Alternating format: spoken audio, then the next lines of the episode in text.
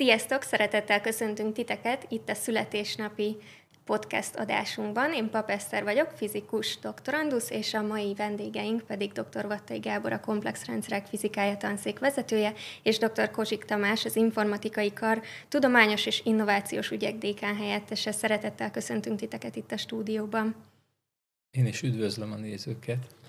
Üdvözlök mindenkit, szervusztok! Azért hívtuk meg őket, mert az ELTE beszerzett egy kvantuminformatikai csipet, ezt láthatjátok a dobozban, amit majd az adás után talán egy kicsit meg is mutatunk nektek, mint születésnapi ajándék, de még mielőtt a kvantum számítógépekről beszélgetnénk, hadd kérdezem meg tőletek, hogy mivel foglalkoztok. Én az informatikai karon dolgozom a programozási nyelvek és fordítóprogramok tanszéken, úgyhogy leginkább a programozási nyelvek kutatásával foglalkozom, és ezen belül a kvantum számítógépek programozása az, ami most leginkább érdekel. Én a komplex rendszerek fizikája tanszéket vezetem, és mi olyan komplex problémákkal foglalkozunk, amikhez a fizika sok segítséget nyújt, így egy kicsit átnyúlunk az informatika területére is. Akkor kezdjük is a legeslegelején, hogy mi az a qubit. A qubit az a kvantum számításnak az egyik alapfogalma, és egy picit hasonlít arra, amit az informatikában bitként szoktunk nevezni. Ami talán megkülönbözteti ezt a két dolgot egymástól, hogy a bitek azok vagy 0, vagy 1 értéket vehetnek fel. Hát lehet választani 0 vagy 1.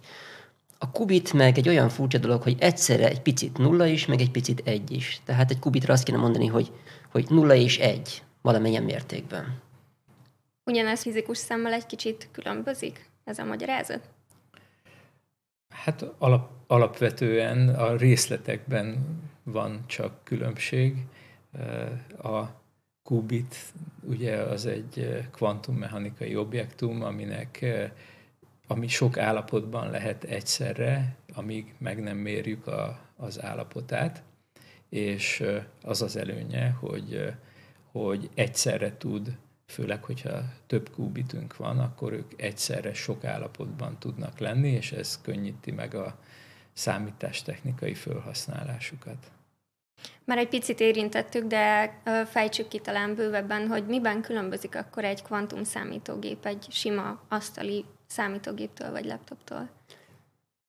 Hát nagyon érdekes működési elve van a kvantum számítógépeknek, és emiatt aztán egészen másfajta problémák megoldására használhatjuk, mint a klasszikus számítógépeket. A klasszikus számítógépeket már a 40-es évek óta intenzíven használjuk, és nagyjából kialakult egy konszenzus arról, hogy mire képesek, mire nem képesek, mit lehet velük hatékonyan kiszámolni, és mik azok a problémák, amiket hát igazából nincs nagy remény, hogy ilyen jellegű számítógépekkel megoldjunk. A kvantum számítógépek ehhez képest egy teljesen új perspektívát nyitnak, mert a segítségükkel olyan jellegű problémákat is meg fogunk tudni hatékonyan, gyorsan oldani, amelyek klasszikus számítógépekkel évmilliókig tarthatnak akár. Tehát egy teljesen másfajta szemléletmód az, ami a kvantum számítógépek mögött áll, és valójában ezek a furcsa lehetőségek, amik megnyílnak előttünk, azok a kvantummechanika érdekes törvényein alapulnak, és azokat az érdekes fizikai jelenségeket tudjuk felhasználni számítási erőforrásként, amelyekről a kvantumfizikusok szoktak beszélni.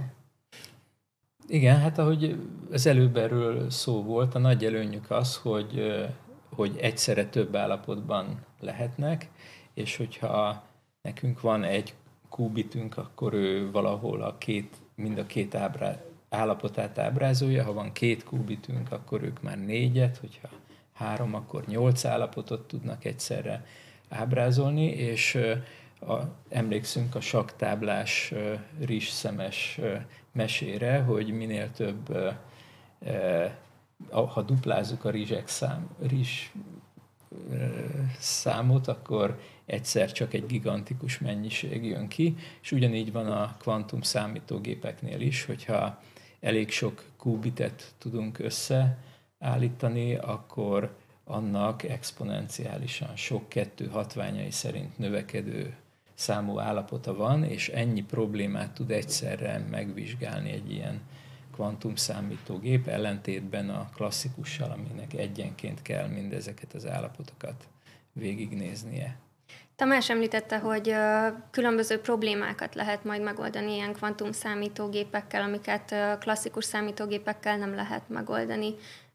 Tudnál erre mondani pár példát? Hát a legrosszabb példa talán az, hogy eredetileg azzal a céllal álmodták meg ezeket a kvantum számítógépeket, hogy kvantummechanikai rendszereket lehessen velük szimulálni.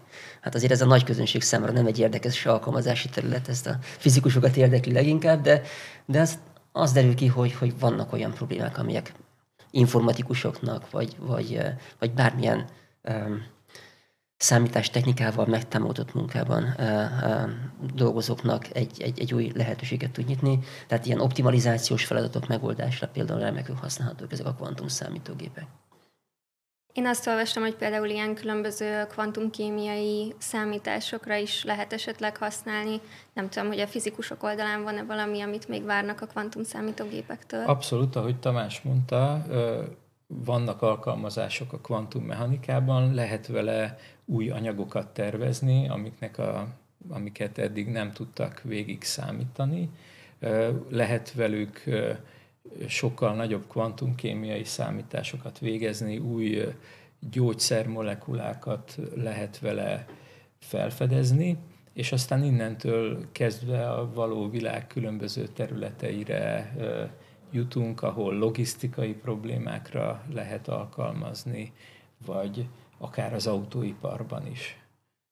És van még egy nagyon fontos alkalmazási terület, a titkosítási eljárásoknak a feltörése. Azt hiszem ez az alkalmazási terület, ami elég nagy vihart kavart az elmúlt évtizedekben, amikor először felmerült az a lehetőség, hogy a kvantum számítógépekkel majd fel lehet törni a legdivatosabb titkosítási eljárásokat, és akkor hát azóta persze elkezdtek megépülni ezek a kvantum számítógépek, úgyhogy egyre közelebb van az a korszak, amikor át kell állnunk egy teljesen más biztonsági protokoll családra, amelyek olyan algoritmusokon alapulnak, amelyek nem támadhatók meg kvantum számítógéppel. Tehát akkor a kvantum számítógépeknek a megjelenése igazából egy új informatikai fellendülést is adhat a titkosítás részén. Mindenféleképpen. Ez az egyik legfontosabb megoldandó probléma szerintem most nagyon sok matematikus és informatikus számára. Többféle kvantum számítógép is létezik?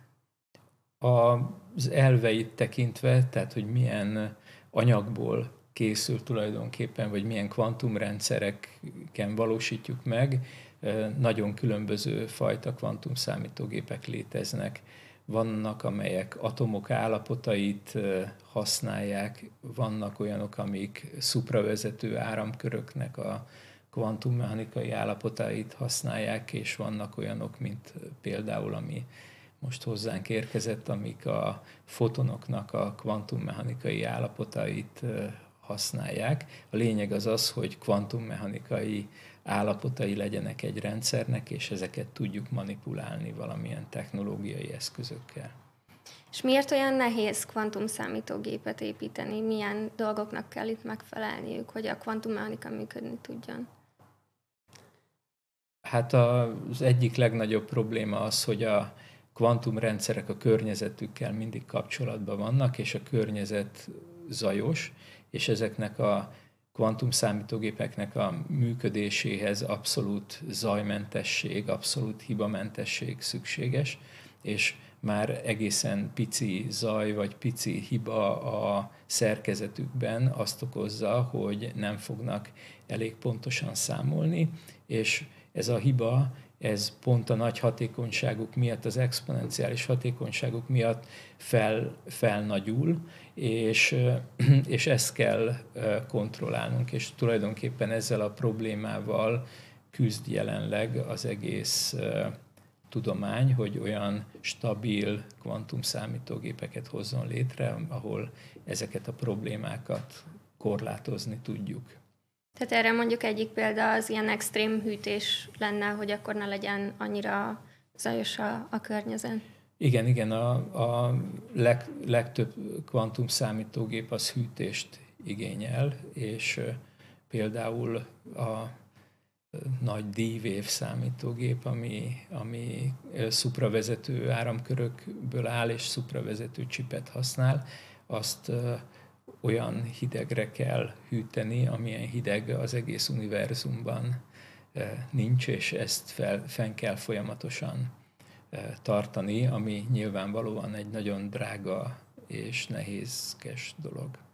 Viszont a kvantumszámítógépek azok most még nem egy ilyen felhasználóbarátak, tehát hogy nem úgy kell elképzelni ezt, hogy most valaki, ha lenne annyira sok pénze, venne magának egy kvantumszámítógépet beüzemelni otthon, akkor ugyanúgy tudna vele dolgozni, mint otthon, hanem ezen valahogy ilyen műveleteket lehet csinálni, nem? Tehát hogyan lehet ezzel dolgozni? Ez még nagyon kísérleti technológia, tehát ez inkább egyedül még csak játék vagy kísérletezés különböző módszerekkel. Nem az a fő célunk, vagy fő célja a világnak, hogy kényelmessé tegye a kvantumszámítógépek programozását. Tehát jelenleg még tényleg úgy történik minden, hogy egy fizikai kísérletet kell létrehozni, megfelelő laborháttérrel, megfelelő körülményeket megteremtve, és akkor abban a kísérletezésben majd ki fog jönni valamilyen eredmény. Ez még nem az a fajta működés, mint amit el szeretnénk várni egy igazi, éles helyzetben működő számítógéptől. Hát ettől még talán messze vagyunk, egyelőre stabilizálni kell ezt a biztonságos működést, lecsökkenteni a zajokat, úgyhogy hogy elég pontosan tudjanak számolni ezek a kvantum számítógépek. És persze azt sem szabad elfelejteni, hogy picikék még ezek. Tehát tényleg nem alkalmasak még igazán komoly problémák megoldására. Persze elvetemült problémákat már meg lehet úgy oldani, hogy azt lehessen mondani, hogy elértük a kvantumfölényt, mert olyan problémát tudtunk megoldani, amit klasszikus számítógéppel nem lehetett volna megoldani csak több ezer év alatt, de hát mondjuk ezek a problémák még valójában olyan problémák, amiket mondjuk lehet, hogy kvantumszámítógép nélkül eszünkbe se jutott volna megoldani, mert annyira érdektelenek. Illetve a zajokat ugye próbálják magát algoritmikusan is valahogy kiszűrni, hogyha jól tudom, erre is van törekvés, ugye? Igen, de lehet, hogy Tamás tudna erről beszélni, de amennyit erről egy fizikus tud, az az, hogy vannak különböző kódolási eljárások, ahol egy kubitet sokkal több kubiten ábrázolnak, és akkor, hogyha annak a kubitnek hibája van, akkor a többi kubit segítségével megpróbálják kijavítani ezt a hibát. Ez a módszer jelenleg még nagyon kísérleti állapotban van, több száz vagy több ezer kubit kell egyetlen kubit kijavításához, úgyhogy még itt van mit fejlődni. Szokták ezt úgy mondani, hogy vannak a logikai kubitek, és vannak a fizikai kubitek, amik a számítógépben vannak, azok a fizikai kubitek, és akkor néhány száz fizikai kubit segítségével lehet ábrázolni egy logikai kubitet, és valójában akkor, amikor meg akarunk oldani egy problémát, akkor azt a problémát ilyen logikai kubitek formájában próbáljuk megfogalmazni. Tehát minket az érdekel, hogy a probléma mérete és a logikai kubitek száma az mennyi, és hát az persze már a számítógépnek a problémája, hogy a hiba csökkentése érdekében ezeket sokkal-sokkal több fizikai kubittel, de megvalósítsa. És hogyha már itt vagytok mind a ketten a stúdióban, akkor szerintem beszélgessünk a Kvantuminformatikai Nemzeti Laborról. Kik vesznek ebben részt? A Kvantuminformatika Nemzeti Laboratórium körülbelül 2 évvel ezelőtt kezdődött, és egyesíti a Magyarországon a leginkább előre járó laboratóriumokat, akik a kvantumtechnológia területén alkotnak. Ez a Wigner Fizikai Kutatóközpont az Eötvös Loránd Kutatási Hálózaton belül, ahol főleg lézerfizikai és egyéb fizikai eljárásokkal hoznak létre kubiteket, és azoknak a tulajdonságait tanulmányozzák. Emellett a Budapesti Műszaki Egyetem, ahol a fizikusok és a villamosmérnökök is részt vesznek. Itt meg kell említenünk, hogy az internet, a kvantum internet az most már egész megfogható közelségbe került, itt az Európai Unió jövő év során létre fog hozni egy európai kvantum titkosított internetet, így hát ez a mérnököknek is egy nagyon fontos probléma, és hát az ELTE két kara, az informatikai kar és a természettudományi kar is részt vesz ebben a munkában. Így áll össze a konzorcium, ami nagyon jól ki van egyenlítve a mérnökök, a fizikusok és az informatikusok között. Milyen projektek vannak az informatikusoknál? Hát mi igazából olyan fajta kvantumszámítógépekkel próbálunk foglalkozni, mint amilyen chip most hozzánk is érkezett. Ezek a fotonikus kvantumszámítógépek, amelyek ugye a fotonokat használják, a fotonok kvantumos tulajdonságait használják számítási erőforrásként.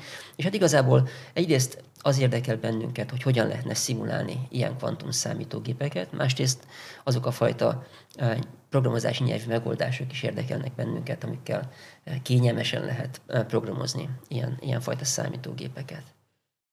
Egy kicsit megragadnám ezt, hogy szimulálni kvantumszámítógépeket, ez miért előnyös? Hát elég drágák ezek a kvantumszámítógépek. Ha valaki kísérletezni akar velük, akkor az egyik lehetőség, hogy mélyen a zsebébe nyúl, de azért ilyen mélyen szerintem nagyon kevesen tudnak a zsebükbe nyúlni.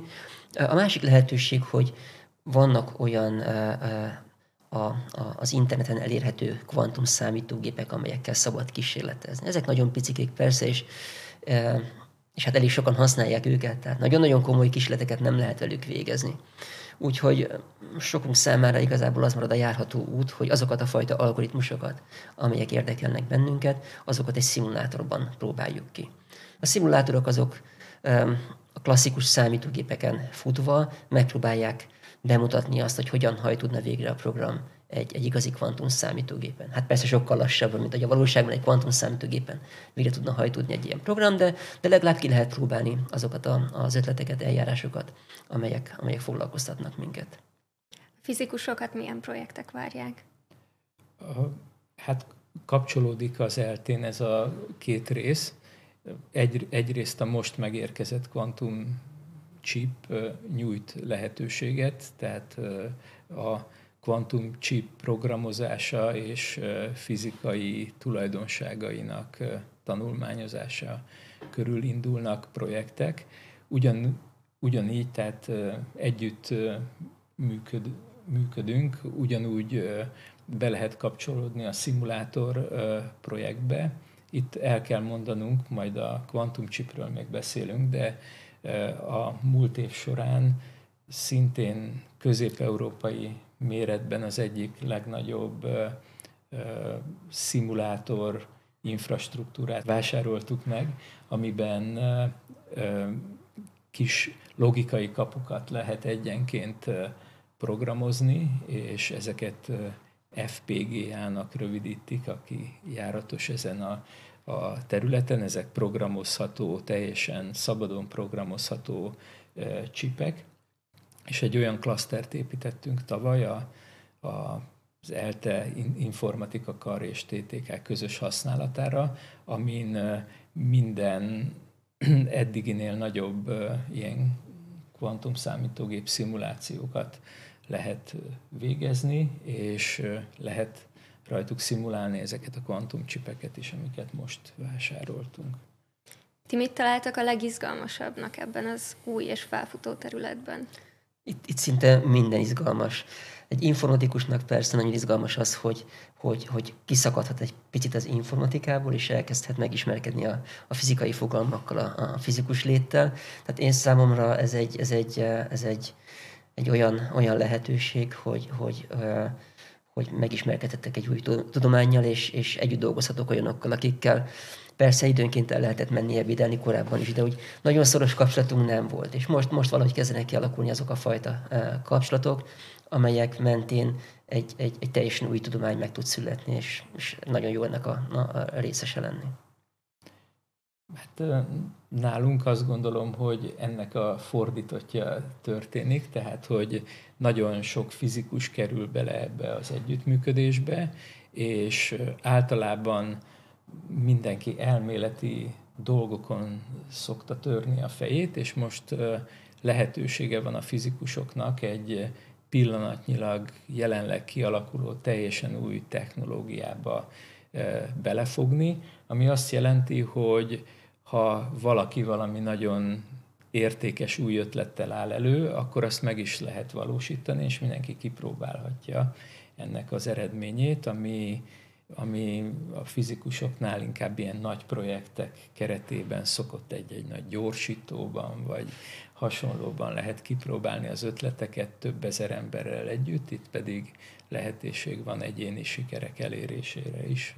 Valaki kitalálhatja a legjobb algoritmust, ami ezeken a csipeken futhat. Ha a hallgatók kedvet kaptak ehhez a projekthez, akkor hogyan tudnak csatlakozni? Mindenféleképpen nagy szeretettel várjuk a hallgatókat.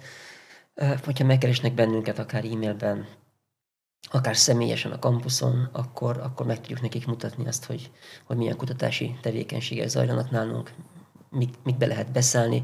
Nem is feltétlenül kell valakinek kvantumfizikusnak lenni ahhoz, hogy el tudjon kezdeni dolgozni ezen a projekten, hiszen rengeteg összetevőből áll itt egy kutatás, mindenféle érdekes problémát lehet lehasítani a nagy feladatból, és akkor azokon lehet témavezetők, doktoranduszok, posztdokok segítségével dolgozni. Akár matematikusok, akár fizikusok, akár informatikusok. Szerintem mindenki megtalálhatja saját magának leginkább tetsző feladatot.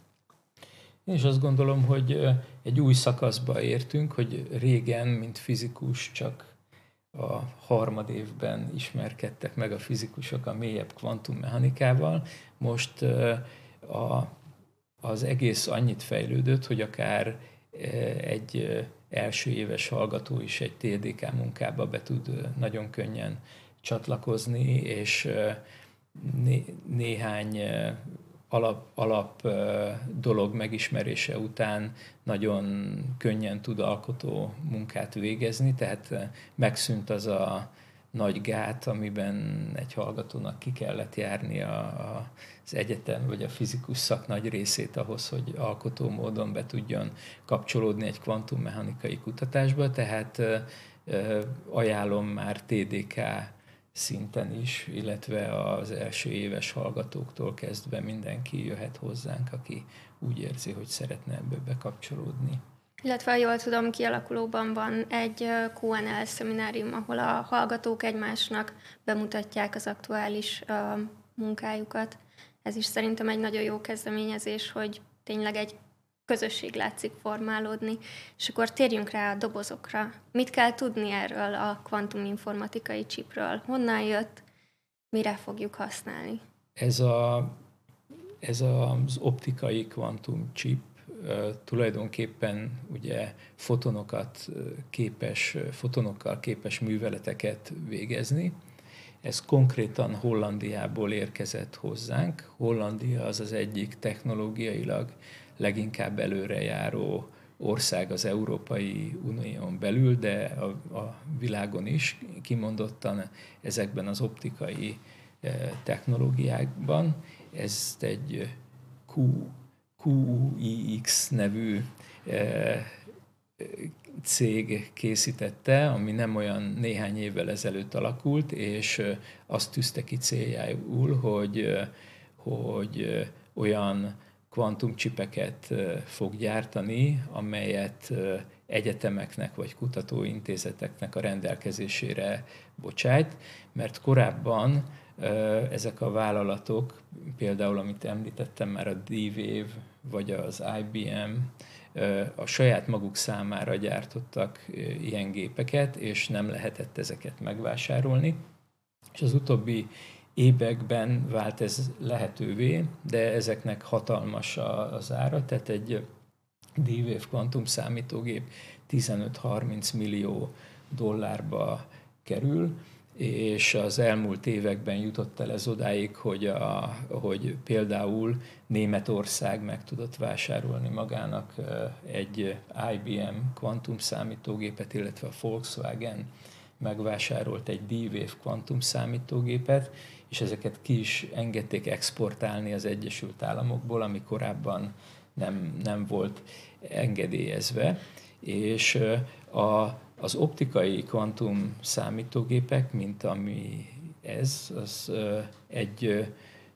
azért jó, mert viszonylag ezekhez képest egy nagyságrenddel olcsóbb alkatrészekből áll, és ugyanakkor nagyon jó tulajdonságai vannak.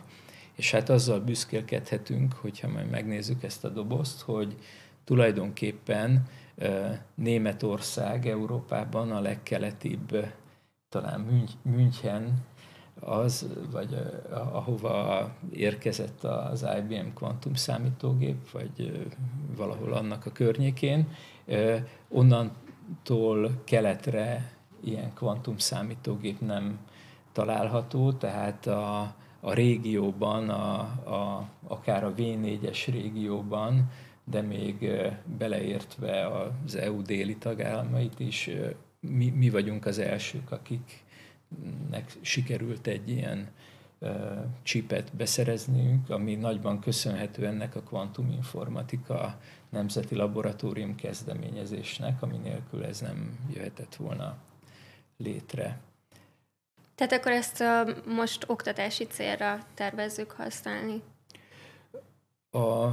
Ezen a területen minden bizonyos értelemben oktatási célú, ahogy Tamás elmondta, mivel a problémák, amiket meg tudunk oldani, azok még nagyon kicsik. Tehát ez a berendezés, ez tulajdonképpen 12 darab fizikai kubittel ekvivalens számítási kapacitásra képes, 12 kubiten, 2 a 12-en, az 4000.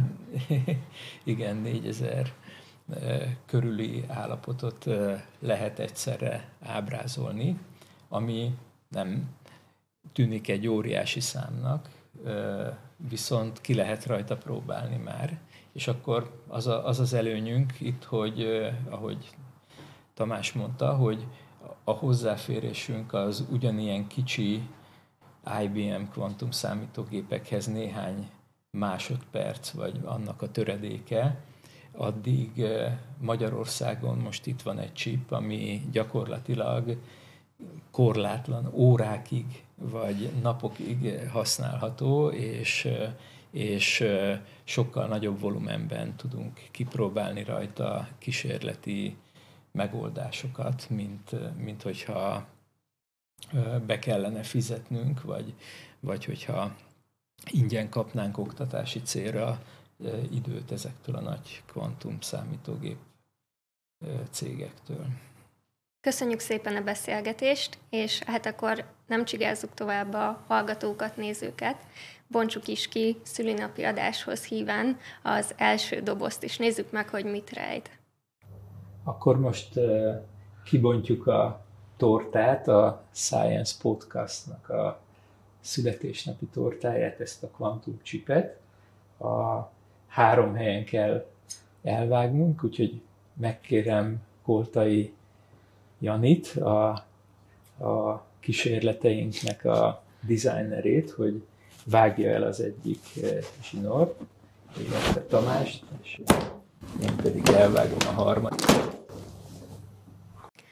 A születésnapi adásunk ezennel véget ért. Szeretettel várunk titeket jövő héten is, ne felejtsetek el feliratkozni addig is a YouTube csatornánkra, vagy a Twitch csatornánkra, a Google Podcastra, Apple Podcastra, vagy Spotify-ra. Köszönjük még egyszer, hogy itt voltatok, titeket pedig várunk jövő héten. Sziasztok! Sziasztok! Sziasztok!